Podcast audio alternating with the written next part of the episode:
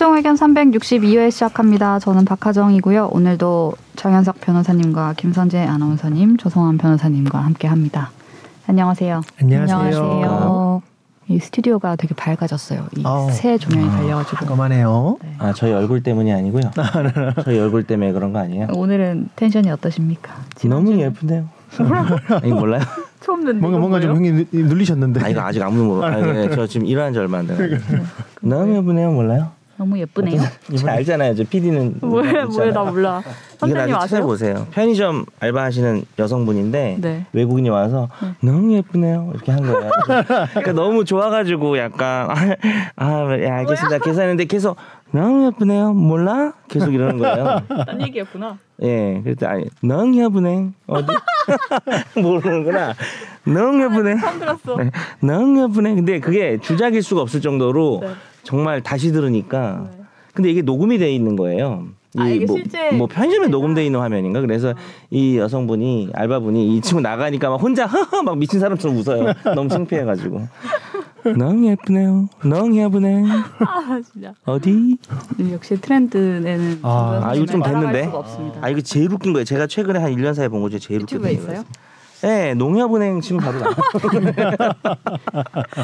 농협은행 지금 바로 나와요. 바로 들어보도록 나 비슷한 거 글로 돼 있었는데 어. 인스타에서 봤나?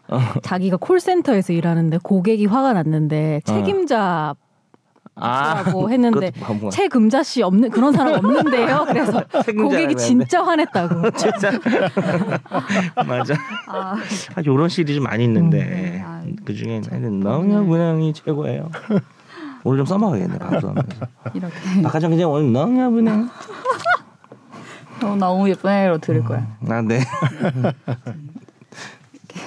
한 주 한 주를 어떻게 보내? 너무 갑자기 웃겨가지고 정신을 못 차리겠네. 예. 한 주를 어떻게 보내셨습니까? 오늘 갑자기 너무 더워진 것 같은 느낌이 들어서 계속 더웠어요. 계속 덥다 덥다고 있었는데 조 변사님이 계속 더웠다고 그동안 거의 지금 휴양지 가셔도 될 것 같은데요, 정 변사님? 맞아요. 네. 옷이 예, 좀 네. 외색풍의 옷을 입고 왔습니다. 컬러 외색 아닌데? 네. 그 똑같은 브랜드에서 산 거예요. 한 바퀴 돌아서 무슨 예술가랑. 네. 콜라보 해가지고 어. 아니 어제 그 뉴스가 있었어요. 해변가에 있다가 벼락 아니 그 아, 낙뢰 음, 서퍼. 낙뢰 맞 맞으신 분. 네. 그러니까 진짜 세상에 조심해야 될 게 또. 또 늘었다는 생각이. 아니 그 뉴스 보셨어요? 조선 조 저는 변사님 못 모르시는. 것 같아요. 음. 양양 설악 해변에 어. 날씨가 안 좋아가지고 주말 상간에 어. 벼락 천둥 번개 치니까 근데 이게 낙뢰가 떨어져서 여섯 명이 맞아 다쳤어요. 아 그래요? 그럼 한 분이 명 돌아가셨어요. 사망하고. 네, 그래요? 어. 네 그런 일이 있었습니다. 음, 진짜 얼마나 놀라고 충격을 황당한 받- 일이고 네, 참. 그러니까요. 네. 불운하시게 그렇게 됐네요. 세상에 조심할 것도 많고 음. 신경 써야 될 것도 많고. 근데 그 정도 날씨면은 무슨 요원 같은 분이 있지 않나? 해수욕장 개장 안 하면 아직 그런 분이 아. 없지 않을까요? 잘, 모르- 잘 모르겠지만. 그러게요. 개장 안 하면 들어가면 그럼 안 되는 거 아니에요? 그냥 근데 막 입수 금지 막 이렇게는 음. 안돼 있으니까. 엄청 많이 네. 가는 곳이긴 하니까. 그러니까요. 서퍼들 그 당시에 현장에 엄청 사람 많았다고 하고 그래가지고 네. 참 주말에 좀 놀랐습니다. 우리 근황을 얘기하고 댓글을 빠방하게 소개하고 싶은데 제가 지난주에는 말을 하지 않았지만 지난주부터 댓글과 사연이 좀 없다는 느낌이 줄고 음. 있습니다. 지난 있어서. 지난번 주제는 뭐였죠? 집탐이 우리가. 뭐였죠? 그거 캡사이신. 아, 캡사이신. 네. 캡사이신. 경찰 경찰의 집회 시위. 별로 댓글이 없으시네. 네. 관심. 오늘은 아마 좀 있지 않을까. 아 오늘은 좀 댓글이 있을 것 같네요. 그렇죠. 최근에 정말 핫합니다. 아, 이번 주도 논란이 없, 일었던. 이번 주도 없으면 저희가 문제인 걸로. 아니요, 전 그렇게 생각하지 않고요.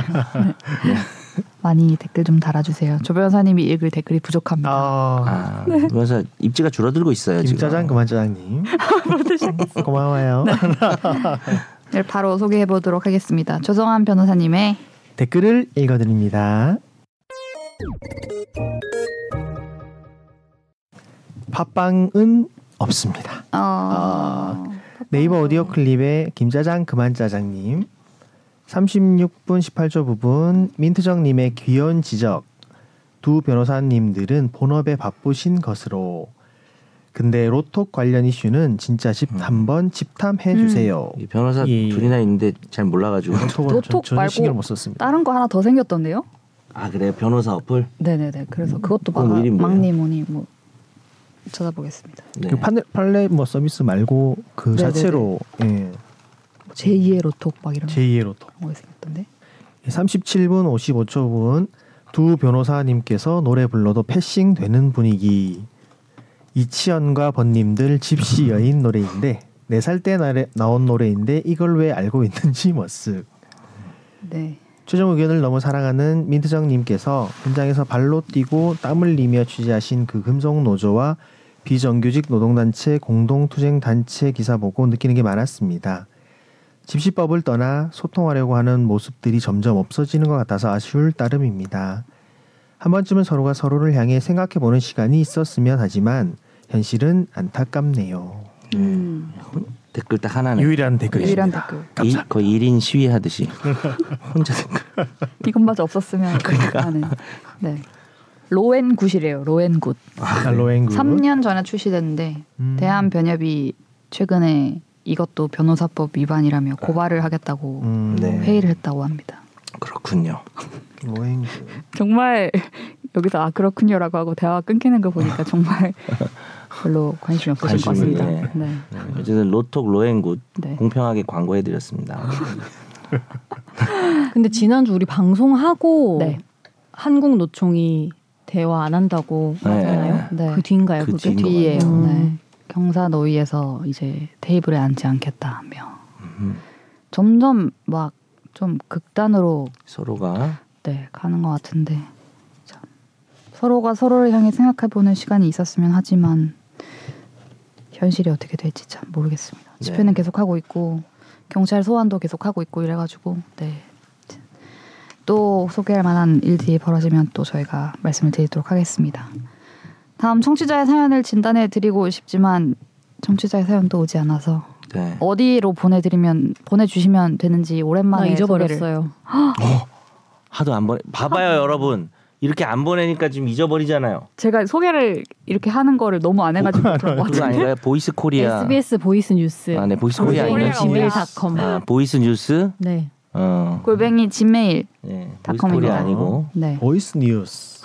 많은 사연 상담 보내주세요 성심성의껏 더 열심히. 하겠습니다. 반성합니다. 방금 정치인 같았어 네. 진정성이 없죠. 조심하세요. 잘 시작했어 네. 그 말투에 진정성이 없어요. 목이 메었어 또 네, 슬퍼서 목이 메었구만 네. 진정성이 있네 또 혼이 났네요. 진정성을 보여드릴 수 있도록 많은 사연을 보내주시면 네 다음에 조성한 변호사님 열심히. 열심히 국리에서 모시도록 하겠습니다. 자 그러면 판결과 집탐이 남았으니 이 부분을 또 한번 짚어볼까요? 예, 예. 어쩌다 마주 어쩌다 마주친 판결.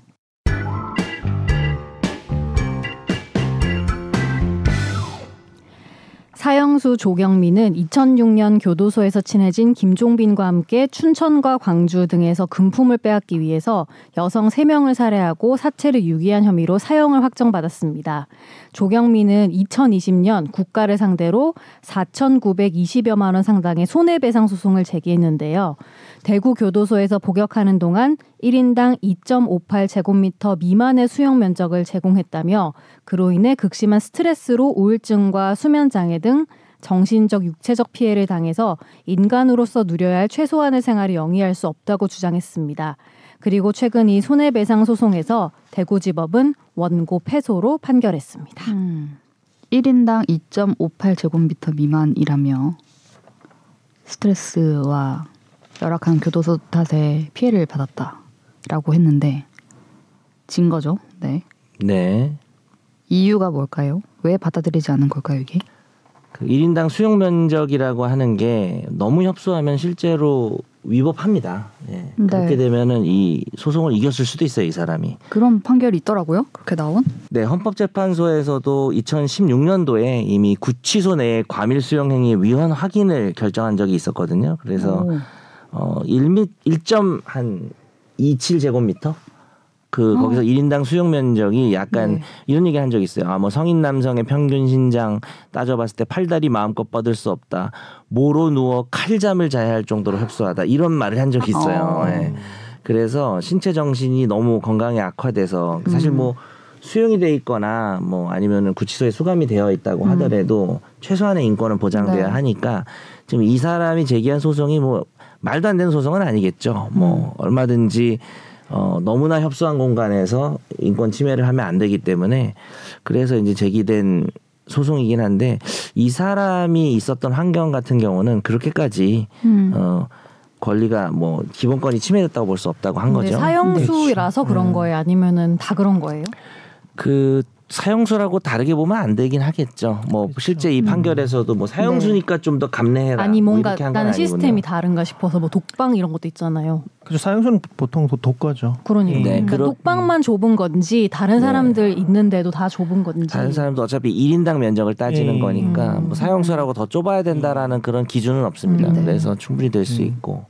행, 형 집행법 그 형의 집행 및 수용자 처우에 관한 법률에 보면 이제 뭐 1인당 면적 이런 건 없는데 법무부 내, 예규로 해서 음. 홍거실 여러 사람 사는 곳에서는 2.58 제곱미터는 넘어야 된다라는 음. 예규가 있거든요. 음. 이게 작년에도 작년에도 부산구치소 쪽에서는 네. 2.58보다 작아서 어, 국가배상 책임을 인정한 판례가 있어요. 그래서 음. 이 병행해서 이, 이분도 대구, 이건 부분은 대구 주소에서 네, 그게 너무 좁아서 자기가 침해를 당했다고 해서 국가배상 청구를 한 것 같은데 케이스 바스 케이스로 그쪽은 이 사형수는 보통 음. 다른 사람들이랑 홍거를 잘 못 시키기 때문에 음. 독거를 줬기 때문에 좀 더 넓은 곳이었지 않을까. 음. 음, 그리고- 오히려 예, 오히려 홍, 홍거는 이제 엄청 좁게 더 음, 들어가거든요. 오히려 독거가 더 편하다고 생각할 수 있는데 이분은 사형수로서 독거니까 아마 좀 더 면적도 넓었을 테고 그리고 혼자 본인 소송을 했을 테고 그래서 네.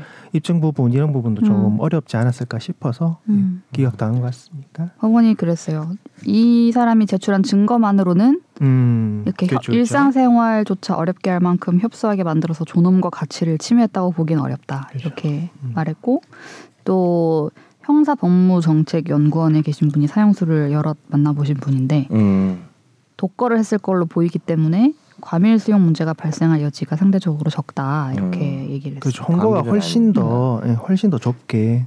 인원수로 이게 나누면 똑같이 2. 점 만약에 3제곱미터라고 해도 계산으로 해봤을 때 뭐 혼거에 있을 때와 독거를 할 때 이 삶의 쾌적함의 정도가 엄청 다르지 않을까요? 그렇죠. 그리고 독거는 아무래도 이렇게 수치로 따져도 조금 더 넓을 것 같기도 하고 아무래도 혼자 있는 방에도 그 그렇죠. 음. 다른 있을 만한 게 다 있어야 되니까 예, 제가 예전에 이제 그 검찰 시보를 할 때 부산 오, 네. 예, 동부지검에서 할 때 이제 구치소 탐방 아, 다- 그 탐방이 견학이랄까 예, 하룻밤을 이제 잔 적이? 있거든요. 예, 그때 음. 2009년 당시 안에서 자요. 밖에서 자요. 안에서 안에서? 안에서 알죠. 그 혼거실에서? 어. 예, 그- 그러면 일 체험을 했었어요. 민속- 범죄자 인천에서- 체험이네, 범죄자 체험. 민속촌에서 한 거 아니죠? 조선시대 감옥 체험 뭐 이런 거 아니고. 그- 아, 나무로 돼 있는 거. 네. 부산에는- 왔다 갔다 하는 거 부산에는 사람. 구치소에서 예, 그때 신문도 나오고 그랬어요. 저희 아, 남- 그 남- 기수만 그랬던 거예요? 예, 저희 음. 기수만 아, 예, 정말. 그- 검찰 시보 세 그러면- 남자 세 명이서 그 지역 홍거실에? 예, 그 들어가서 이제 아. 물품 다 맡기고 그 수용자복 입고 어, 우와. 각, 각 방에서 한 명씩. 그럼 딱 목적이 그래서. 뭐예요? 그 체험에?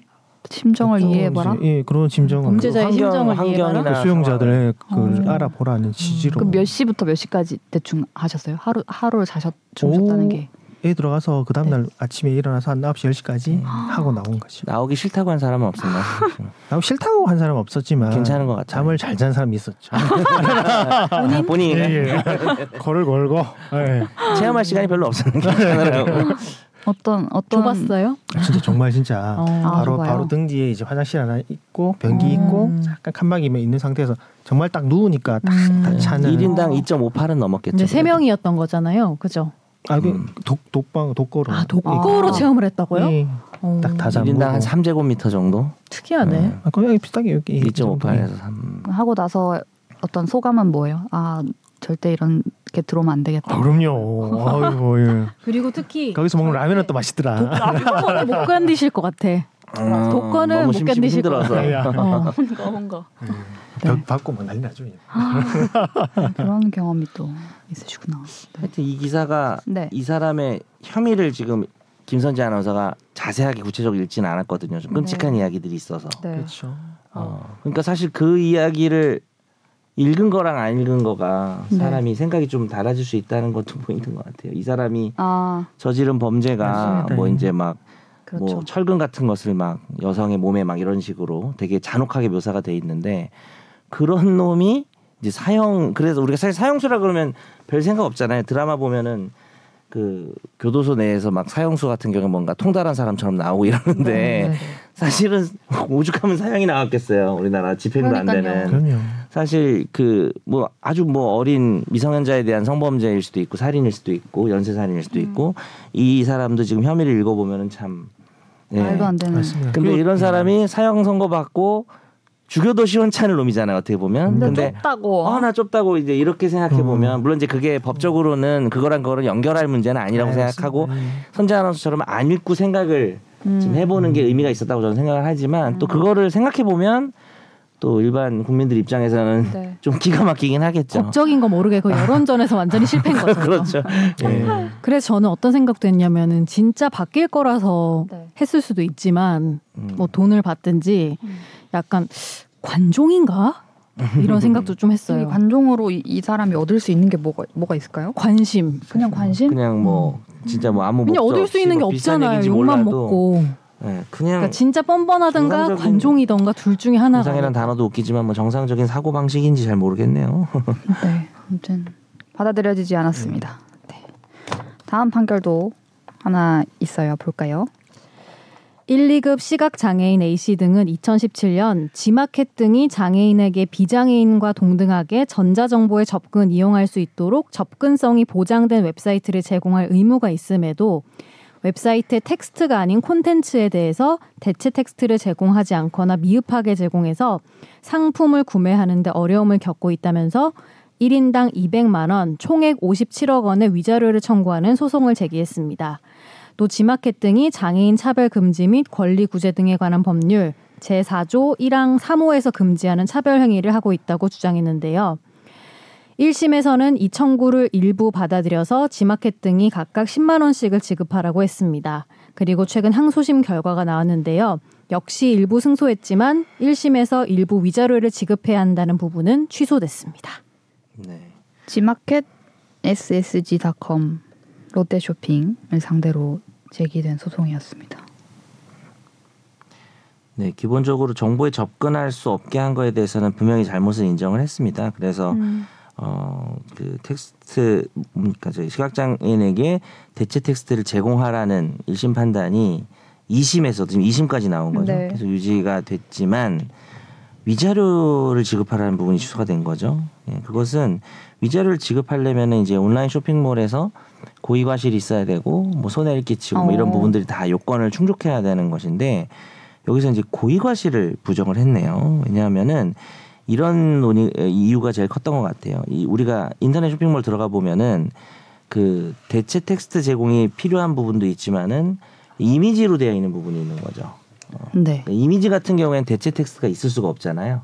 물론 그 음. 이미지를 또 묘사하고 설명하는 텍스트를 네, 만들 네. 수는 있겠지만 네. 이제 대체, 대체 텍스트라고 불리우지가 않고 음, 그러니까 텍스트로 돼 있는 거를 시각 장애인들이 읽을 수 있게 해주는 네. 그런데 이제 쇼핑몰의 특성을 고려한 것 같아요. 그 고려한 것 같은 게 아니라 그렇게 판결했습니다. 그게 제일 큰 논거였고 음. 쇼핑몰의 이런 특성상 어, 이런 것들을 다 제공해야 될 거라는 어, 그런 거에 대한 어떤 운영자들의 네. 어, 그것을 제공하지 않은 것의 어떤 잘못에 고의과실이 있어 보이진 않는다라고 해서 어, 일단은 손해배상 부분은 기각이 된 걸로 좀 장애인들에게 불리하게 판결이 좀 바뀌었죠.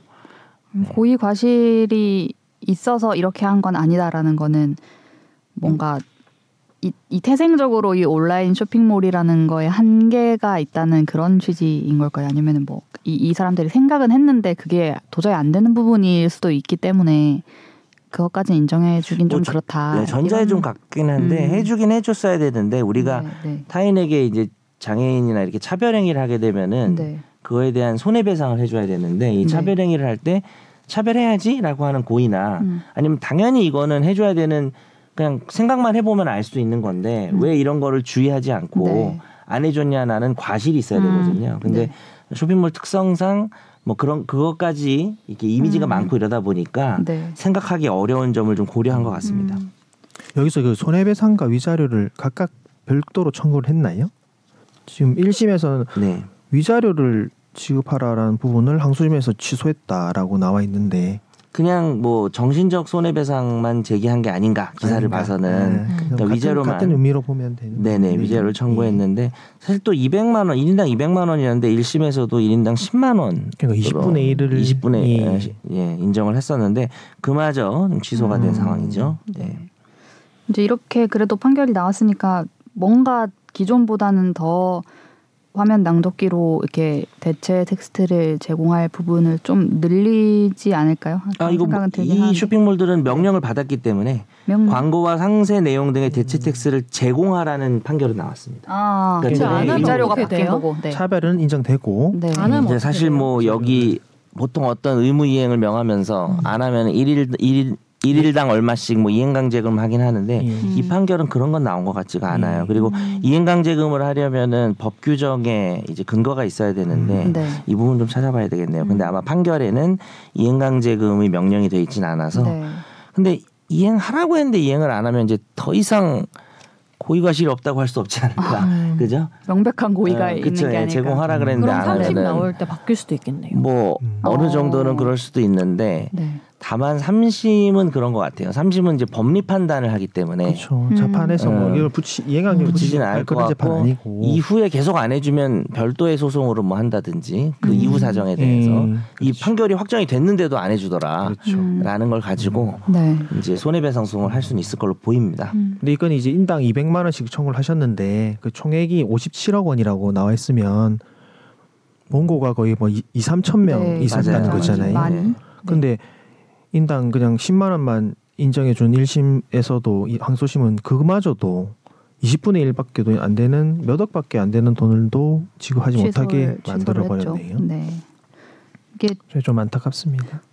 요즘에 유튜브 이런 것도 보면은 그 이제 청각 장애 있으신 분들 위해서 음악도 이제 설명해 주잖아요 밑에 뭐 아. 따뜻한 음악 이렇게 괄호해서 음. 그런 그런 것처럼 많이 조금씩 바뀌어가고 있는 맞아요. 것 같아요. 그러니까 네. 음, 넷플릭스 보는데 그거 있더라고요. 그 네. 말끝을 흐리며 막 이런 거까지 나오더라고요. 저 저는 그거 켜놓고 봐요 자막 자막이 다 나와요. 켜놓고 봐요. 특히 우리나라 안 들려서 그래요. 그러니까 우리나라 안 들려서 것도 그런 것도 우리나라 있고. 걸 켜온다는 거잖아요. 잘 안 들려서 음. 잘안 들리기도 우리 말이 하고. 그런 건지 아니 뭔가 그 음향이 이상한 넷플릭스 특유의 음향이 너, 너 있어요. 아까 어, 네, 약간 잘 안 들리는 음향이 멀리서 들리는. 음향이 있어요. 네. 그리고 그리고 그그 자막을 볼 때 이해가 잘 되는 게 있어요 훨씬 음. 지금 조성한 변호사 뭐라 하셨는데 농협은행 자막 필요하다고 그 약간 그것도 계속 하시네요. 내가 이어서 하려 그랬는데 분위기 받아서 하네. 캐치를 해야죠. 어, 성장해야죠. 그냥, 그냥 넘어가고 어. 있었는데 계속 뭔가 저는 웃고 일부러 계셔서 요즘에는 네. 귀에 꽂고 이제 버즈나 네. 그거를 이제 TV랑 연결해서 네네. 보거든요. 그럴 때는 잘 들려요. 우리나라 네. 영화 드라마나 음. OTT에서 그런 경우 일부러 자막을 꺼봅니다. 음 한번 내가 자꾸 좀 잘 안 들려 나이도 잘안 들려서 테스트 듣는 능력을 좀 테스트하기 위해서 왜 이게 자꾸 자막에 의존하게 되니까 네. 오히려 더 열심히 안 듣는 것 같아가지고 음. 일부러 꺼보기도 그리고 하는데. TV가 좋아지면서 그 스피커가 뭔가 서라운드로 음. 그래서 더 안 들리는 것더 같아요 안 들려요. 그래서 그래서 네, 네. 그러니까 선명도가 대사 같은 거는 뭐 이런 거 있잖아 이쪽에서 이쪽 스피커로 어쩔 수 없이 그게 음. 분리가 되면서 해상도가 떨어지는 느낌? 그리고 그쵸. 그 자막에 이렇게 그 아까 뭐 말끝이 흐리며 이런 설명 있잖아요 그냥 네. 소리 말고 제가 모르는 걸 거기 써놓는 게 많더라고요 그러니까 예를 들면 뭐 괄호에서 뭐 선재가 뒤로 지나간다 뭐 이, 런 아, 거 같은 거 그렇지. 음. 나는 몰- 그거 안 모르고 있었는데 어, 나는 거. 반대예요. 근데 저는 그걸 안 네. 보고 싶거든요. 그리고 맞아 맞아 아, 안 보고 싶은 나는 왜냐면 게 그거를 내가 해석하고 싶은데 그렇지 해석을 그렇지, 그렇지. 해주잖아. 예를 들어서 뭐 그래서 체념한 한숨 어. 뭐 이런 거 있잖아 아 이게 어, 체념한 체념이었네. 막 이런 거. 체념이었네 이러고 근데 약간 맞아. 복합적인 그런 것도 있는데 되게 뭉뚱그려서 맞아요. 얘기해 주더라고요. 그, 래 서 아니 또 얘기가 나오는 게 새로 등장한 인물이 살짝 어둠 속에서 나올 때 어. 보통 와, 그. 사람이 사람 이름 누군지 모르는데. 네. 뭐 규민 이렇게 나오면 네. 아저 사람 규민이야 근데 언젠가부터 있어요, 또 맞아. 남자일 이런 식으로 바뀌어서 해주더라고 배려를 또 음. 해주더라고 음. 스포 안 하려고 난 형용사 쓸 때가 제일 그래. 그래서 아. 뭐 음침하게 예를 이러면은 아 음침하게. 나한테 안 음침할 수도 있는데 그거를 이렇게 다 해석을 해주는 이건 음침한 거야. 약간 이렇게. 어, 그런 너무- 그런 측면이 있죠. 너무 좁아지는 느낌. 네. 자 아까 말씀드렸던 그 네. 부산구치소 사진이 찾았습니다. 아 본인이 해? 이거 이거 본인이 말랐어. 이- 다방머리 제목 죄수복 예, 입은 자- 사법 잡으러 연수생들. 이게 제목이네요. 진짜 어리고 어리 어리시다. 사발면 먹고 마르셨다. 푹 자가지고 어리고 부- 무슨 부은 얼굴이었습니다. 약간 우리 남자시 여자시 이런 시- 시트콤에 나온 대학생 같아요. 몇 년 몇 년 전이에요? 이게? 2009년이죠 이제. 2009년? 14년 전이네. 14년 전. 여러분 죄수복 입은 사법 연수생들 찾아봐 주세요 기사. 2009년 기사고요. 어디 열 명이네 열 명. 예, 아 열명. 부산일보네 부산일보에 부산일보. 나왔습니다. 이 중에 제일 왼쪽에 있는 근데 왜 이렇게 우울한 표정이야 진짜로. 죄지은 표정인데요. 아니 진짜 죄지은 표정으로. 이거 말 이거 말로 체념하며 아니 이건데요. 몇 여기서 살 때예요? 들어가서도 밟고 그럴 순 없잖아요. 잠만 잘 잤다 뿐이지. 몇살 때예요? 2009년. 서, 서른 스물아홉 서른. 음. 애기네 완전. 연수원 들어와서 이제 무슨 일 있으셨던 거예요 그 사이에? 너무 애기 같은데 지금. 지금 이게 음. 음. 아 뭐가 말아 똑바로 앉은 똑바로 앉으세요. 아. 교도관이 소리치자 초보 수용자가 자세를 반듯하게 가다듬었다. 깜짝 놀랐습니다. 너무 막대하더라. 아니 이 얼굴로 이제 이렇게 어린 얼굴로 들어갔다가 지금 나오신 거 아니에요? 고생을 많이 해가지고 지금 14년 복역하고 어. 예, 이제 만기 출소했습니다. 자원을 했네. 아 진짜? 열 명이 자원을 했대요. 역시 하셨어요? 역시 이야. 약간 아니었나 봐. 누가 시작한 거야? 이거 하라 아, 그러니까 아, 연수원에서 한 거군요. 아니, 연수원 그 부산 동부지검에서 35기 때부터 15할 때 한번 우리 2005년도부터 아, 한 너무 나 매년- 이거 매년에. 읽어드릴게요. 눈빛 반짝이던 예비 법조인들이 졸지에 영락 없는 범죄자들로 탈바꿈했다. 이것도 설명을 제- 자세히 해주네 넷플릭스처럼 아니, 이, 이 기자분 너무 이렇게 어. 기사 써도 되는 몰입했어, 거예요? 몰입했어. 어. 졸지 영락은 범죄 탈바꿈했다. 졸지에 영락 없는 표정이 굳어졌다. 갈수록 딱딱해지는 교도관의 아, 말투에. 음. 무슨 범죄인지도 배정해 줬나 본데? 뭐였어요? 아, 그 기억 안 나요. 야 너는 아너 인터뷰 없네요. 연수생이 되찾아서. 저는 범털이었죠, 뭐. 범, 범털이 뭐야? 조직 범죄? 아니, 아니, 개털 아니? 재산 제아 재산 재산 큰거 이런 거. 뭐야? 아, 과묵하게 뒤에 있고 인터뷰 안 했다 이거 아니에요 아? 이런 게 또 다 남아 있네. 아 너무 웃기네. 좋은 경험. 좋은 경험 하셨네요. 푹 잤습니다, 저는. 네. 이제 이번 주를 이번 주뿐만이 아니죠. 아주 그냥 몇 주를 지금 사람들 사이에서 논란 논란과 분노와 이런 것들을 일으키고 있는 사건 관련해서 얘기를 좀 나눠보겠습니다. 집중 탐구.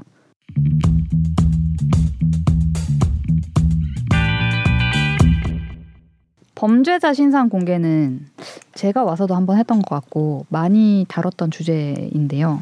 최근에 이 제도가 다시 논란이 논란의 중심에 섰습니다.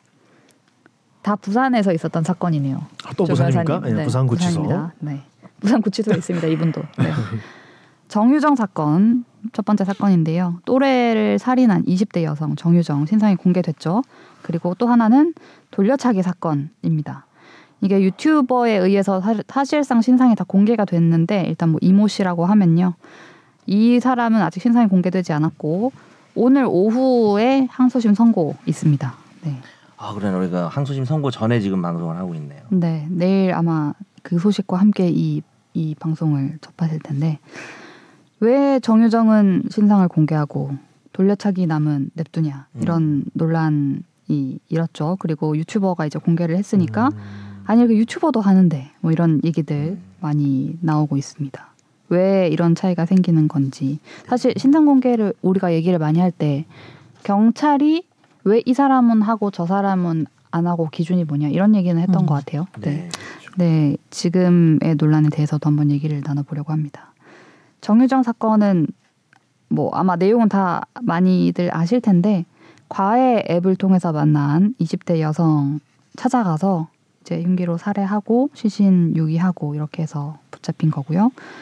어, 범행한 지 한 5일 만에 5, 6일 만에 부산경찰청 신상공개심의위원회가 열려서 신상공개가 결정됐습니다. 부산청에서의 한 8년 만에 신상공개라고 하네요. 음. 이유는 범죄의 중대성과 잔인성이 인정되고 유사 범행 예방 효과 등 공공이익을 위한 필요가 크다라고 한 거였고요. 돌려차기 사건 이거는 발생이 작년이에요. 거의 1년 됐네요. 이제 2022년 5월인데 어, 귀가하던 여성을 따라가서 진짜 있는 힘껏 발로 머리를 가격하고 쓰러진 피해자를 계속 폭행한 뒤에 CCTV 사각지대인 엘리베이터 뒤쪽 공간으로 둘러매고 이동한 뒤 한 7, 8분 있다가 도주를 했습니다. 음. 경찰 수사 단계에서는 중상해죄가 적용이 돼서 송치가 됐고요. 검찰은 살인 미수죄로 바꿔서 기소를 했습니다. 1심은 이걸 유죄로 인정해서 징역 12년이 나왔고요. 2심 진행 중에 지금 사건이 이렇게 이슈화 되면서 강한 살인 미수죄로 공소장이 다시 한번 변경돼서 아 다시 한번 변경된 거 아니죠. 네, 처음 변경돼서 재판부가 허가를 했고 오늘 선고가 날 예정입니다. 예, 이게 참 네, 아, 이 영상을 보신 분들이 많이 계실 텐데 이게 영상이 또 진짜 실제로 뉴스에서는 이게 딱 중간에 멈춤이지만 네, 실제 영상을 보면은 이게 막 소름이 끼치죠. 음. 그리고 사건 자체도 진행이 매우 이렇게 뭐라 그래야 되나요? 역동적으로 바뀌었다고 해야 되나요? 경찰이 네, 중상해죄 적용했는데 검찰이 약간 법리를 고려해서 그러니까 네. 같은 그 상하 실 관계만 음, 음. 놓고 머리를 집중 가격했기 때문에 네, 음. 이 정도면 살인의 고의가 네. 있다. 그러면 갑자기 이제 살인 미수가 될 수 있죠. 네, 그래서 1심 선고도 나왔는데 2심 진행 중에 가- 성범죄 네. 어, 충분히 의심이 된다고 해서 음. 강간 살인 미수 음. 이렇게 되면 형량이 많이 높아집니다. 그래서 기존의 네, 다른 데서 형량보다는 이거 피해자 분이 음. 직접 나와서 네. 인터뷰하는 거 들었는데 네네네. 시간이 좀 지나서 자기가 엄청 백방으로 뛰어다니면서 음. 막 어떻게 하면 더 네. 이렇게 바꿀 수 있을지 엄청 노력하셨다고. 네. 아, 그러니까 이거 예를 들어서. 죄명을 바꾼다든지 자기도 엄청 크게, 어. 음. 나름대로 네. 그래서 구형이 지금 35년인 네네. 상황이죠. 오늘 이제 선고 형량을 좀 봐야 될 네. 텐데 또 강간살인 미수가 일단 인정이 될지 음. 뭐 이런 그렇죠. 것들을 예. 음, 보게 되겠네요. 그러니까 이분은 이제 당시가 이제 기억이 안 나는데 그 왜 왜 이 사람이 나한테 이랬을까? 처음에는 막 그냥 묻지마 폭행이다 약간 이런 식으로 흘러갔는데 네. 목적이 목적이 있었지 않을까? 음. 그리고 이 7, 8분 동안 뭘 하다가 갔나? 음. 설마 진짜 아무 이유 없이 네. 뭐 그런 생각이 들었을 것 그러니까 같아요. 기억이 없으니까. 네, 그것 때문에 처음에는 뭐 해리성 기억 장애라고 해가지고 기억이 안 나는 거를 자기는 처음에 다행이라고 생각했대요. 그냥 자기 잘 잊었다라고 생각했는데 나중에는 너무 기억을 하고 싶어서 음. 이거를 그래서 기록을 찾아다니고 근데 이 이것도 나중에 얘기할 수 있겠지만 피해자가 이런 사건에서 그런 피의자의 음. 진술 조서를 받아보고 이런 게 다 지금 안 되더라고요. 예.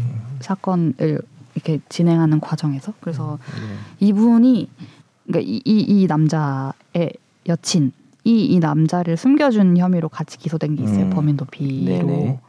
근데 그분은 구속이 안 됐으니까 이제 밖에 나와 있으니까 이 여자분이 그 여친을 찾아서 어. 좀 얘기 좀 하자 뭐 이렇게 해가지고 음.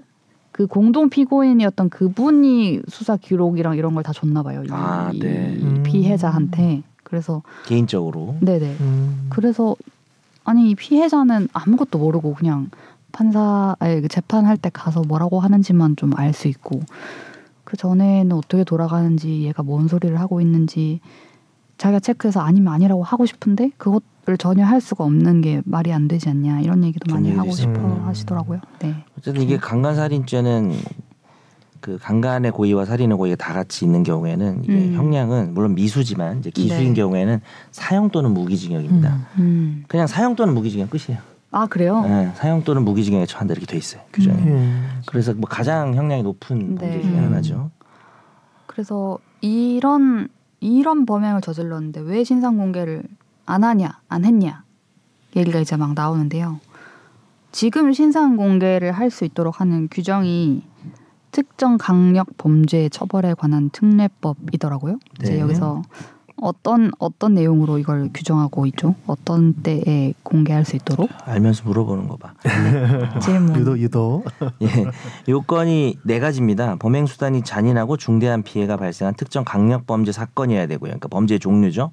두 번째는 죄를 범했다고 믿을 만한 충분한 증거. 음. 세 번째는 국민의 알 권리 보장이나 피의자의 재범 방지, 범죄 예방 등 오로지 공공의 이익을 위해서 필요해야 되고요.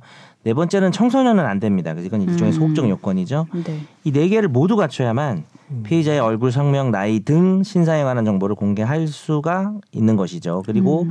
이 항에는 피의자의 인권을 고려해서 신중하게 정해야 되고 이 신상 공개를 남용하면 안 된다는 구정이 음. 규정이 이제 굳이 있는 것이죠. 왜냐하면 이게 어, 있어야 어, 되는 거긴 어, 하죠. 남용- 네. 네네네. 된다. 예, 예.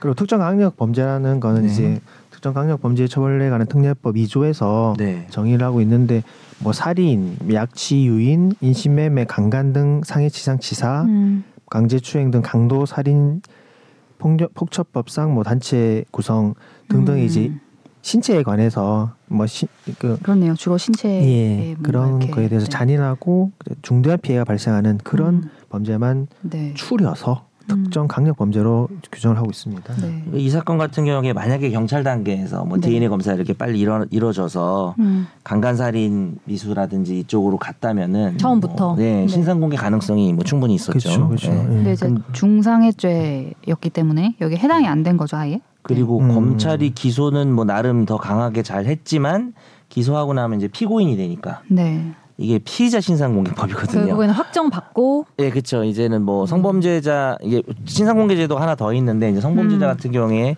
유죄 판결 확정되면서 이제 신상 공개해라 이렇게 음. 법원이 얘기하는 거밖에 안 남은 거죠. 그 알림이에 뜨게 만드는 네, 네, 네. 그거. 그러니까 그 사이 공백이 생기는 거지. 그새 공백이 생기고 뭐 좀 더 피의자 시절에 뭐 정유정하고 좀 비교하면서 좀 이 사람도 공개됐어야 되는 거 아니냐 이런 논의가 음. 현재 있는 것입니다. 네.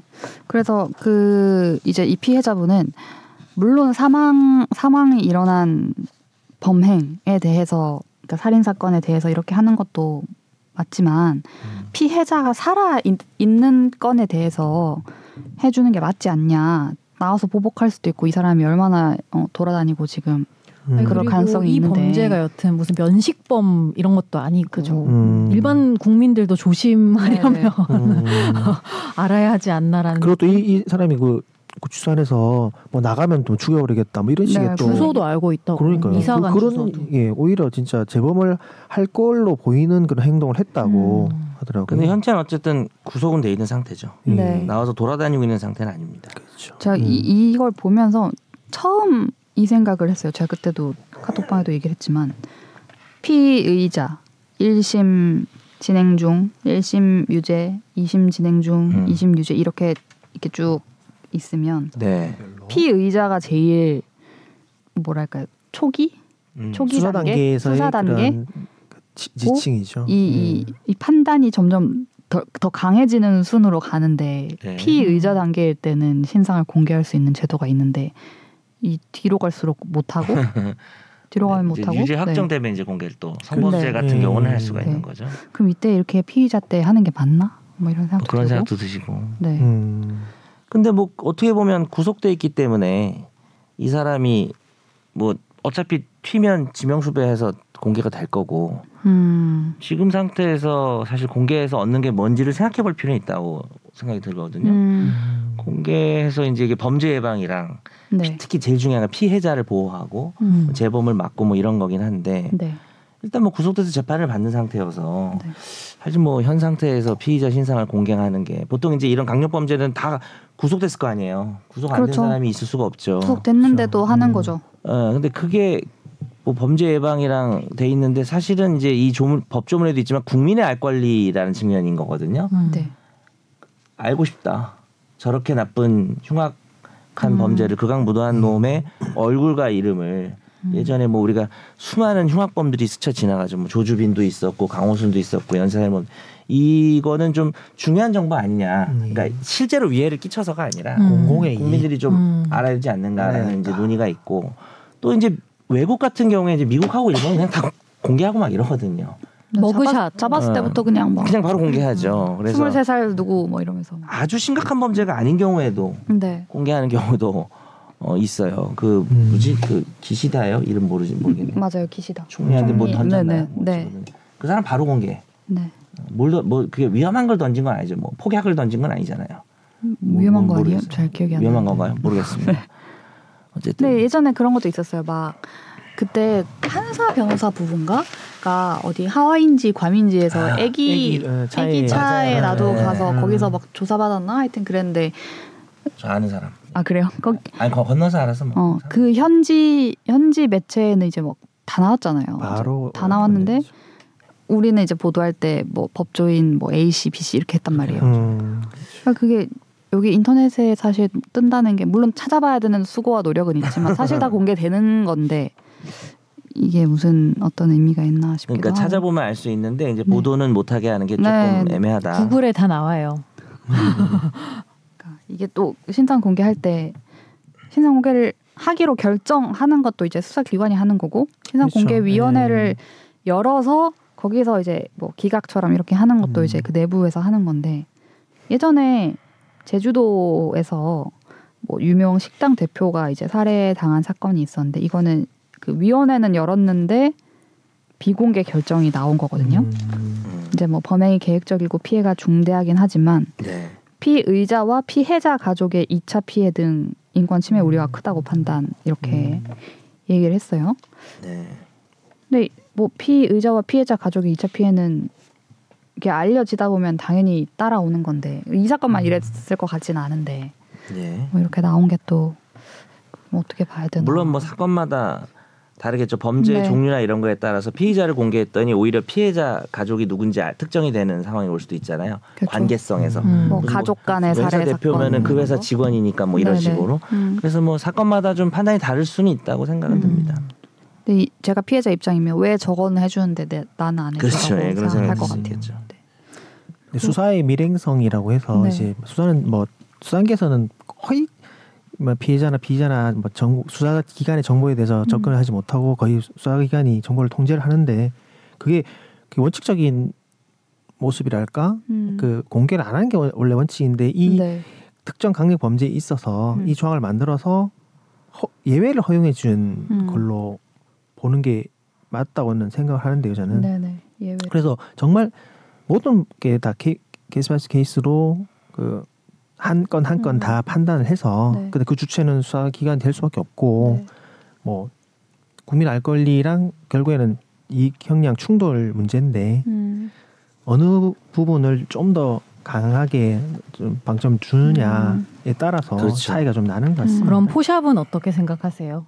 아, 그렇죠. 그 문제도 뭐수 있는 문제인 것 같아요. 그건 이제 좀 추가적으로 머그샷을 공개할 것인가, 공개. 포샵이 된 사진을 공개할 그쵸, 것인가. 두- 다른 쟁, 또 추가의 쟁점이죠. 그러니까 공개가 된 경우에도 너무 이게 못 차이가 알아보고. 나니까 공개가 의미가 있냐. 음. 정의정 같은 경우도 좀 과거 사진이었고 음. 나올 때 이제 그 이 페도라 같은 음. 모자를 써가지고 예전에 그 신당 얼굴 안 보여줬잖아요. 음. 신당역 그때도 네. 네.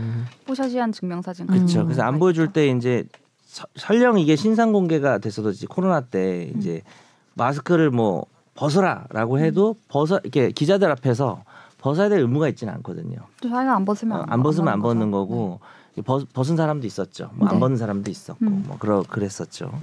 아 근데 그 포샵을 하고 그 포샵을 한 건 왜? 그러니까 사람들이 그 공개된 사진을 가지고 이제 막 포샵도 해보고 막 이렇게 한 예, 거잖아요. 그렇죠. 음. 그게 실제로는 이, 이럴 거다 이렇게 해서 그렇게 한 건가? 그 의도를 잘 모르겠네요. 제가 잘 못 봐가지고. 아무 생각 없었던. 임, 임찬종 기자 네. 기사를 찾아봤네요. 기시다 네. 총리에게 폭발물 폭발물을 던졌네요. 아, 네. 아, 위험한 하지 않은 거네요. 게 아니고 그리고 네. 그 충격적인 사건만이 아니라 이런 참 황당한 사건도 있었네요. 테네시 주에서 힐튼 호텔 매니저가 객실에 자고 있는 손님들의 발가락을 빤 응? 사실 들통나서 그러니까 이거는 이제 강력 뭐라고요? 사건은 아니 이렇게 썼어요. 이 기자 아니야, 임? 기자님이 강력 사 모르겠어요 말하다 강력 사건은 아니지만 이제 바로 이제 얼굴하고 이렇게 이름하고 나이 다 공개가 됐었다. 아. 그러니까 이게 기자 기사의 취지는 강력 범죄는 아니잖아요. 강력 범죄인가? 좀 말하다 보니까 강제추행. 강제 추행인데 근데 강제 추행이 웃으면 안 되는데 특수로 특수로. 할 수 있는 게 주거 침입이 되니까 아. 야간에 주거 침입을 해서 음. 근데 이 기자는 예를 들어서 뭐 아니, 뭐 연쇄 살인이나 뭐 이런 아, 그런 뭐 이런 성, 아니지 뭐 않냐라는 심각한 거죠. 뭐 네. 성범죄나 정도가 높은 네. 음. 그건 아닌 거에 비해서 이런 것도 이제 기, 이 기사의 취지는 공개가 됐는데 네네. 우리나라는 이렇게 강력 사건도 음. 공개가 잘 안 되는 거 아니냐. 근데 뭐 네. 궁금한 게 그 신상 공개 제도라는 거에 약간 부끄러움을 주는 의도 목적도 있을까요? 저는 뭐 있다고 봅니다. 이, 런 있겠죠? 사례 같은 네. 건 예를 들면은 네. 그렇죠. 뭐 성범죄라든지 그런 아니면 네. 포션이 더 큰 것 같아서 음. 수치형이라는 표현이 있어요. 음, 실제 그러니까 요즘 아니 신조어 쓰지 맙시다. 어쨌든 뭐 해주세요. 말씀하시는 그게 약간 또 성적으로 연동되는 저 신조어라 안 쓰겠습니다. 네 어, 쓰지 마시고 네. 네. 하여튼 그런 목적도 있나? 이런 음. 해- 해외 사례를 있지 않을까요? 보면 그 재범 방지라는 게 이제 이 사람의 얼굴을 보고 사람들이 어 이렇게 조심하라는 조심하라 그것도 좀 이상하긴 하지만 그런 측면도 있지만 본인이 네. 얼굴이 이렇게 막 다 알려진 뒤에 조심히 살아라라는 함부로 살지 있지 않을까요? 솔직히. 네네네. 그럼 음. 그게 약간 수치 수치스러움과 연관이 있지 않을까? 근데 이게 또 사람마다 효과가 다를 것 같긴 해요.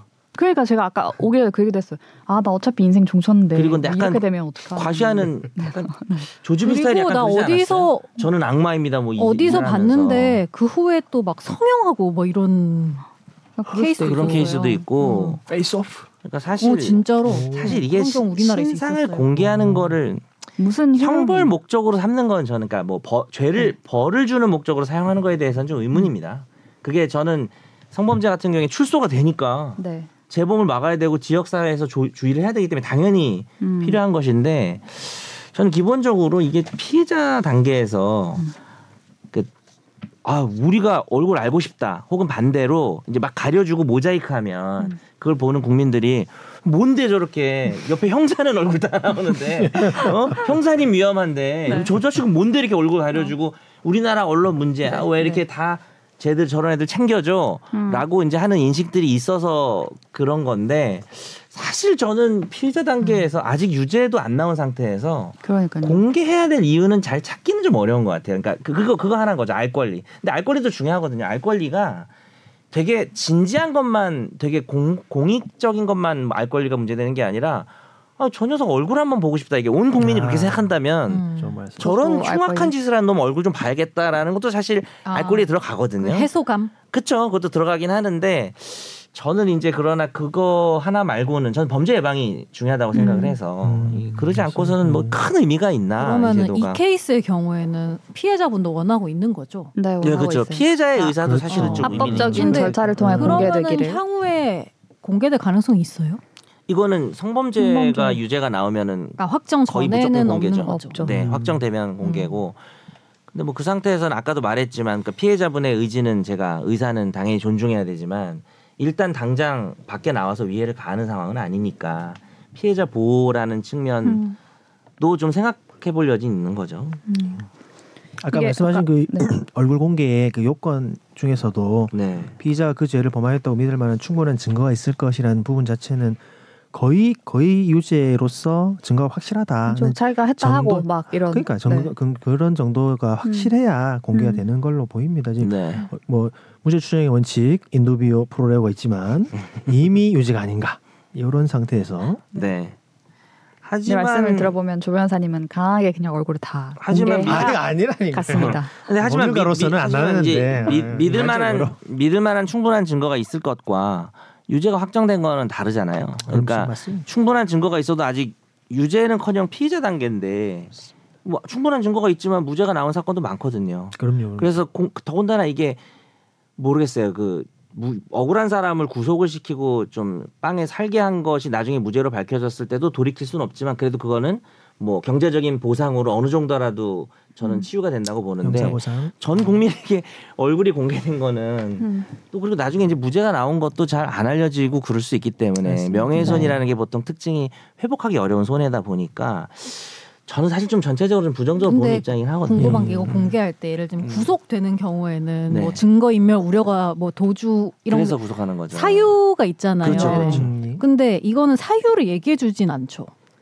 사유를 왜 공개를 얘기하긴 합니다. 일단 기본적으로 왜 이거는 공개를 안한 한다 두뭐 이렇게. 아, 하긴 한다? 하는데 법원의 판결은 아니니까 음. 법원의 판결이나 결정이 아니라 신상공개위원회라고 음. 판단이죠. 판단. 왜냐하면은 지역에 그러니까 사람들 모여가지고 사실은 제일 납득이 안 되는 교수. 거는 우리가 생각하기에는 얘도 해야 될 것 같은데 얘는 하고 얘는 안 하고 뭐 이런 일관되지 않은 음. 그런 것들이 좀 맞아요. 나름의 사실은 결정을 하지만 거잖아요. 그죠. 그거를 음. 공개하진 않죠 판결. 그러니까 그 근거를 몰라서 더 그런 것도 있지 음. 않을까요? 경찰, 의사, 교수 등 뭐 변호사도 있겠죠 아마. 네. 일곱 명으로 해가지고 시도청마다 이제 신상공개 심의위원회가 있어서 시도청마다 뭐 좀 다를 수도 있고 판결처럼 엄격한 기준은 없을 것 네. 같아요. 네, 그 위원이 누군지도 안 가르쳐 줍니다. 음. 아 위원 위원 신상 공개를 안 하는군요. 네, 이렇게 막 외부 외부 압력과 이렇게 하면 안 되기 네. 아니 그거는 뭐 공개 안 하는 게 네, 맞는 것 같긴 있겠- 하네요. 네, 근데 정말 진짜 원칙은 비공개고 네, 네. 정말 정말 예의적인 조항이라고 보셔야 음. 될것 같아요. 음. 그게 맞는 거죠. 그래서 막 이제 안 하면 그 아까 말씀 주신 테네시나 기시다처럼 음. 그냥 사건. 언론이 다 보도하던데 왜 언론이 하면 안 되냐라는 네. 얘기를 하시는 분도 많거든요. 음. 그 유튜버가 한 것처럼 유튜버도 하는데 뭐 이렇게 하지만 언론이 핑계 될 수 있는 네 세기말 판례가 하나 있죠.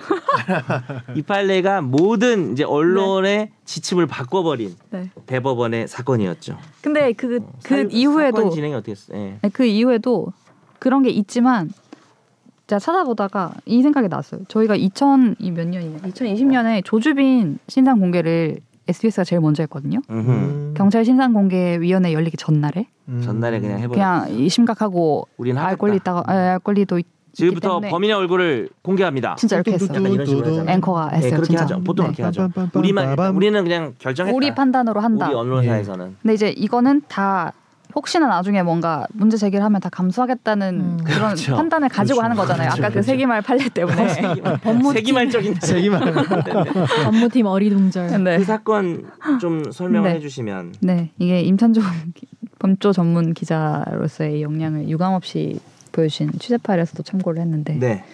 대법원이 1999년에 음. 이제 판결을 낸 게 있어요. 언론에서 실명 보도를 한 이후에 손해배상을 하라라고 확정이 난 게 있습니다. 이게 음. 뭐였냐면 서초 경찰서에서 구속영장을 신청하면서 기자실에 연락을 해서 우리가 이런 걸 했다라고 하면서 취재를 요청을 했고요.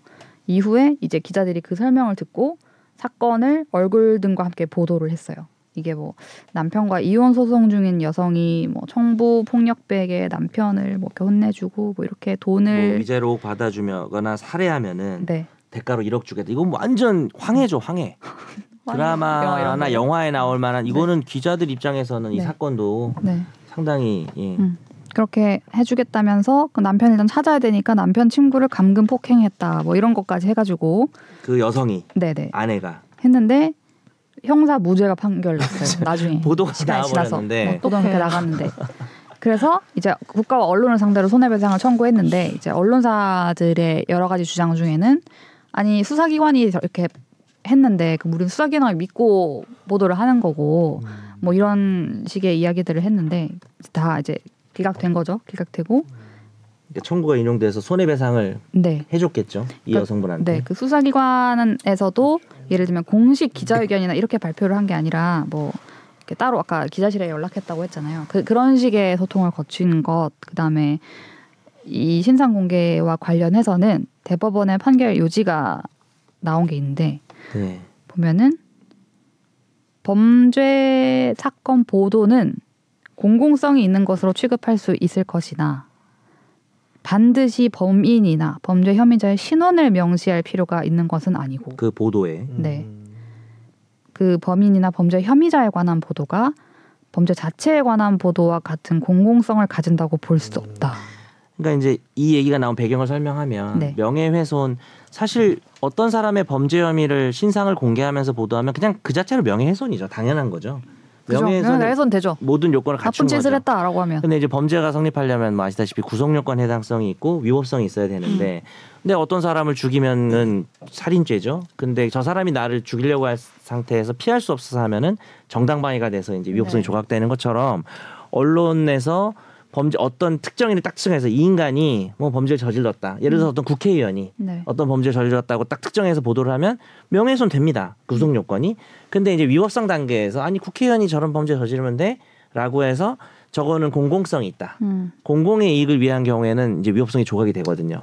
그래서 범죄자의 신원을 보도하는 게 과연 공공성이 있냐가 핵심이 된 거죠. 음. 범죄자가 누군지를 밝히는 것이. 음. 근데 이 판결은 공적 인물 이제 뭐 국가의 고위 공직자나 뭐 음. 국회의원, 정치 이런 사람들 아니면 뭐 기업의 대표 뭐 이런 사람이 뭐 기업을 운영하면서 무슨 주가 가지고 장난을 했다라든지 이런 것들은 충분히 그 사람을 특정해서 그 사람의 범죄까지 보도하는 게 공공성이 있지만 음.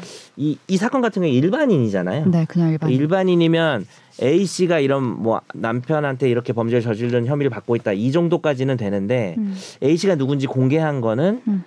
범죄의 보도와 범죄인 이름의 보도는 공공성이 다르다라고 이야기를 한 음. 거예요. 다르다. 네. 그래서 공공성이 없다 보니 명예훼손이 돼서 이제 손해배상을 하게 되죠 네. 사건이죠. 근데 이게 유죄가 됐다면 유죄가 판단이. 완전 달라졌을 수는 있죠. 달라졌겠죠. 아, 예. 음, 그러니까 좀 무죄가 돼서 이렇게 된 거죠. 무죄가 돼서 음. 이렇게 된 거겠지. 유죄 났다고 하면 네. 이렇게까지 근데 세게는 안 라는 생각이 좀? 들긴 음. 하더라고요. 100% 달라진 거는 뭐 아닐 수도 아니, 있겠죠. 그렇죠. 또 일반인이기 예, 때문에. 일반인이라서 어쨌든 이때도 피의자 단계일 때 한 거고. 이제 네. 모든 언론사들이 네. 수그리게 된 거죠. 약간 이렇게 아, 공인이 아니면 쪼그라든 공인이 아니면 공인이 아니면 공인만 파기 시작했다. 이건 아니지만 근데 공인인데 약간 네. 사적인 관계에서 일어나고 이런 거면 애매하죠. 그러니까 아, 예를 들어서 공공성이 있다고 볼수 예를 있나? 들어서 뭐 국회의원이 바람을 피웠다. 이게 좀 애매하죠, 사실. 음. 바람을 핀 건 좋지 뭐 않은데 고위 공직자가 가족 간의 재산 분쟁으로 누구랑 아니 더, 치고받고 뭐 이런 더거 애매한 있었어. 걸 해야겠다. 총각인 국회의원이 되게 뭐이 여자 저 여자 막 만나고 다닌다. 그러니까 결, 결혼 안 했어. 그럼 되게 애매한 것 같아요. 그거는 보도할 가치가 없다고 생각합니다. 저는. 어, 별로 알고 싶지도 않고. 그 문제 하나씩 내볼까요? 아, 근데 저는 하나 궁금한 게 있는데 여기 네. 앞주단에 보면 네.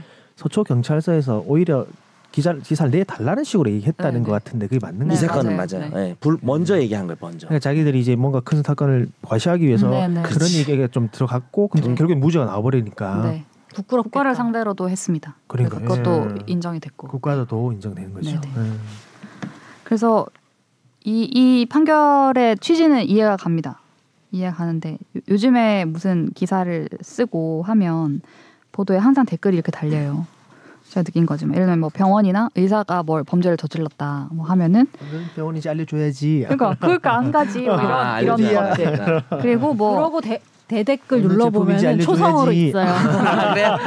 아, 내가 대댓글 안 눌러 안 대댓글 누르잖아. 눌러봤네. 그럼 지역이랑 초성 나와요. 다 나와요. 혹시 대댓글 넣었더니 아- 알고 싶으면 쿠팡으로 들어오고 아. 네, 쿠팡 근데 할게요. 짜증나게 무한 쿠팡문에 잘못 써놓는 사람들도 있어요. 무한 쿠팡. 그러니까 어, 모든 결론은 쿠팡이야. 그걸로 오히려 쿠팡 피해를 universe. 보는 피해를 보는 네. 사람도 있고 잘못 써놓은 사람도 있어요. 뭐 소비자가 쓰는 뭐 예를 들면 바로 그거라니까요. 잘못 쓰는 사람도 있고 하기 때문에 네.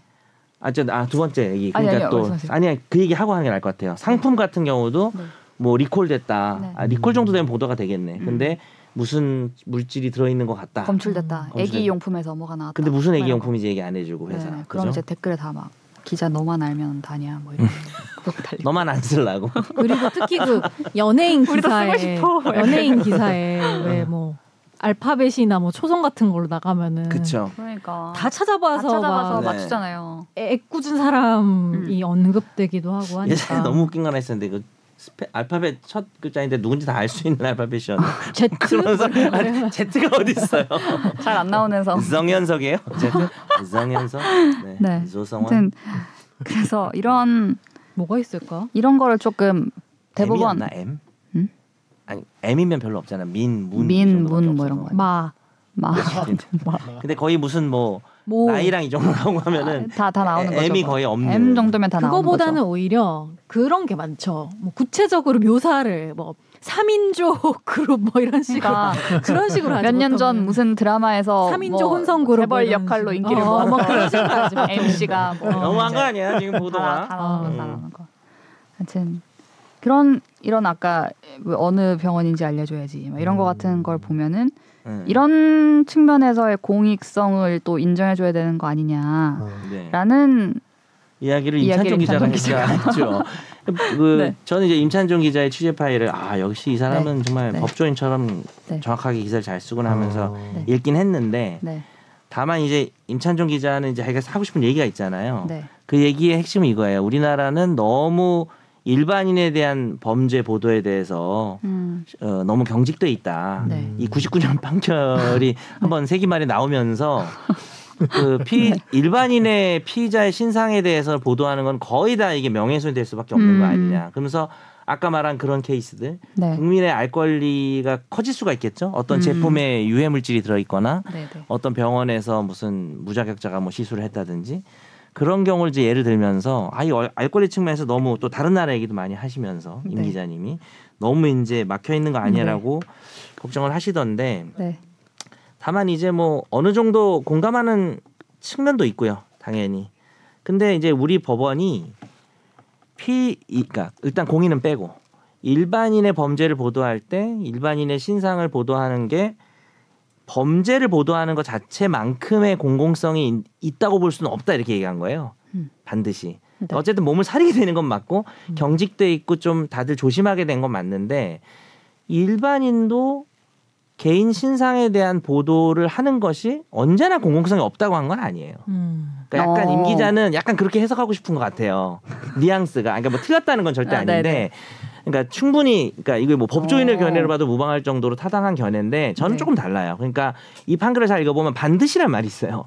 범죄인 신원에 대한 보도가 반드시 범죄 자체에 대한 아. 보도와 같은 정도의 공공성 가진 건 아니다고 했기 때문에 범 일반인의 범죄인 신상을 보도하는 게 아까 말한 그 제조사나 병원이나 이런 음. 사건처럼 국민의 건강이나 뭐 여러 가지 공공의 목적과 알 권리에 부합하면 저는 이 뭡니까 공공성이 있다고 법원이 판단할 여지를 남겨뒀다고 저는 생각합니다. 아, 그럼 한번 음. 시원하게 어겨서 보도를 한 다음에 그냥- 판례를 만들면 그러니까 그거 박 기자가 한번 해보라는 거죠. 박하정 기자가 한번 한번 해보고 박하정 기자도 신상을 공개하세요. 그래가지고 본인 얼굴하고 같이 해가지고 맨날 공개돼 있어 네이버에 범죄자, 맨날 나와. 범죄자 얼굴하고 같이 해가지고 누가 범죄자야 이렇게 헷갈리게 약간 해놓고 대본 어, 누가 기자일까요? 전화번 하나 만들자. 그래서 이게 저랑 같이 하실 분. 아, 저희는 좀 빠지겠습니다. 어, 손 들었네요. 저기. 예, 예. 그러니까 이게 그러니까 임 기자님 얘기가 되게 존중을 하고 네. 그리고 저도 감동 먹었습니다. 이 취재 파일이 기사가 되게 길. 아니 진짜 뭐 아, 하는 네. 말이 아니에요. 진, 네. 진심으로 하는 말이고 어. 댓글의 반응이 어. 되게 좋아요. 아, 반응도 좋고 음. 저도 좋아하는 기자고 음. 진심으로. 근데 듣고 계십니까? 예. 근데 왜 이제 까는 거죠 앞에? 근데 아 좀 뒷얘기가 중요하기 때문에. 근데 저는 이제 아니 그러니까 이게 반대다가 아니라 아, 뉘앙스가 음, 좀 그러네요. 이제 반드시가. 이쪽인데 음. 저는 이제 뭐 이 99년 세기말 판결을 가지고도 네. 우리가 좀 다양한 네. 기자들이 시도를 해서 좀 벌금도 먹고 이렇게 안 그러면 안 되겠네요. 아, 참가자가 되는군요. 명예훼손으로. 우리 법무팀에서 이 방송을 싫어해요. 아, 네. 아? 법무팀은 일단 가장 보수적인 팀이거든요. 하지 마라. 맨날 하지 마. 아, 맨날 하지 말라 그러죠. 그러니까 모든 회사의 법무 하지 마라. 웬만하면 가- 가려라. 웬만하면 하지 마세요. 어, 리스크 컨트롤을 좀 해야 되기 때문에 하지 네. 말라고 하는데 뭘 하든지 하지 마라. 어, 한번 시원하게 우리가 한번 해보고 역사 이름 남기고 아, 어 엠본부로 옮기고 뭐 이렇게 네. 아 그러면 안 되죠. 네. 그래서 하여튼 여지는 있는데 누가 사 즐거워졌어. 고양이 목처럼 누가 이렇게 자칫 나서긴 좀 힘든 상황이네요. 퇴직 1년 남으신 분이 하는 게 어떨까요? 임 기자가 이거 하려 회사가 안 지켜. 그럴 수도 있겠네. 임 기자가 이거 하려고 지금 까는 거 아니에요 밑밥 이러고 어. 이제 본인이 하는 거 아닙니까? 지켜볼게요 임 기자. 네. 얼마나 용기 있게 하시는지. 응원합니다. 예. 일반인 신상 공개 한번 시원하게 합시다. 강력 범죄 나쁜 놈들 어때요? 죽여버리죠. 유튜버랑 콜라보. 최악이네요 정말. 아 이게 참 어려워요. 웃으면서 진짜 얘기했지만 진짜 고민이 돼. 왜냐면 제가 무슨 보도를 봤냐면 최근에 정유정이 막 나왔잖아요. 그래서 정유정의 고등학교 시절을 이랬다면서 고등학교 시절 사진 막 나온 보도가 있었어요. 음, 제가 보면서 이것은 무슨 보도의 가치가 있을까? 그 고등학교 때 이랬다. 그러니까 맞아요. 고등학교 때 뭐 어떤 친구였다 뭐 이런 어. 거. 우리 사진은 그 사람들의 논리는 그거였어. 지금 음. 사진이 얼굴을 못 알아보일 아, 그러니까 그런 취지겠지. 어, 응. 정도였다. 아? 뭐 이런 거였던 것 같긴 해요. 근데 고등학교 졸업 앨범 막 찾아가지고 입수했 막 이렇게 막 하는 게 이거 이걸. 알아야 될까 전 국민이 그렇죠. 예. 잘 모르겠어요. 그거는. 음. 저는 사진보다도 오히려 그 스토리가 더 이런 걸 내가 알아야 되나? 어 그것도 있어요. 요즘에 음. 너무 막 어린 시절 어땠고 막또 이런 뭐 이제 거. 이런 범죄자의 수법. 서사 부여하는 문제도 있는 거고. 음. 음. 수법 이런 것도 별로 알고 싶지 않고. 음. 네. 그렇죠. 아무튼 그렇습니다. 근데 남들이 안 가진 거를 보여주고 싶어 하니까 언론의. 기자들이란 아니 기자들뿐만 유튜버도 그렇고 어떤 컨텐츠를 뭔가 제공하는 사람 입장에서는 남들이 안 하는 새로운 그쵸. 걸 보여주고 싶다는 욕구가 있잖아요. 유튜버랑 기자는 근데 차이가 아주 많이 나는 것 같긴 한데. 그렇죠. 아니 근데 수 그거를 있지만 실현하는 이제 실현한 정도 차이가 정도의 차이가. 큰 거죠. 네. 기사가 이게 신상 공개 후에도 못 알아봤다. 뭐 이게 있네요. 음. 그럴 수도 있을 것 같아요. 공개를 네. 했는데 못 알아봤다. 옛날 사진 이거 막 이런 거 증명 사진 기준으로 하니까. 네. 네. 아무튼 알겠습니다. 네. 오늘 열띤 열띤 토론과 네. 이제 새로운 판례를 만들 때가 됐다는 여러 좋은 의견. 예, 여러분. 댓글로 네. 누가 할 것인가? 현상 공개를 하자는 네. 네. 누가 할 것인가 댓글 네. 반대 의견 찬성 의견 모두 네. 환영합니다 많이 해주시고 알겠습니다. 대신 댓글 달 때 여러분의 신상도 공개를 좀 해주시기 농담입니다 알겠습니다. 오 어, 네. 인터넷 알겠습니다. 실명제를 얘기하시는 거예요. 네. 종량제 뭐 이런 거 실명제. 알겠습니다. 다음 주에 또 흥미로운 이야기로 찾아뵙겠습니다. 오늘 선거 몇 년 나는지도 지켜보도록 아유 그러네요. 할게요. 유죄가 나올 가능성도 있어 보이는데. 네. 감사합니다. 갑니다. 안녕히 계세요. 안녕히 계세요. 나도 법률 전문가 세상만 사법으로 재밌게 풀어내는 여기는 최종 의견 최종 의견 최종 의견 최종 의견으로 오세요 고품격. 법률 팟캐스트. 여기는 최종 의견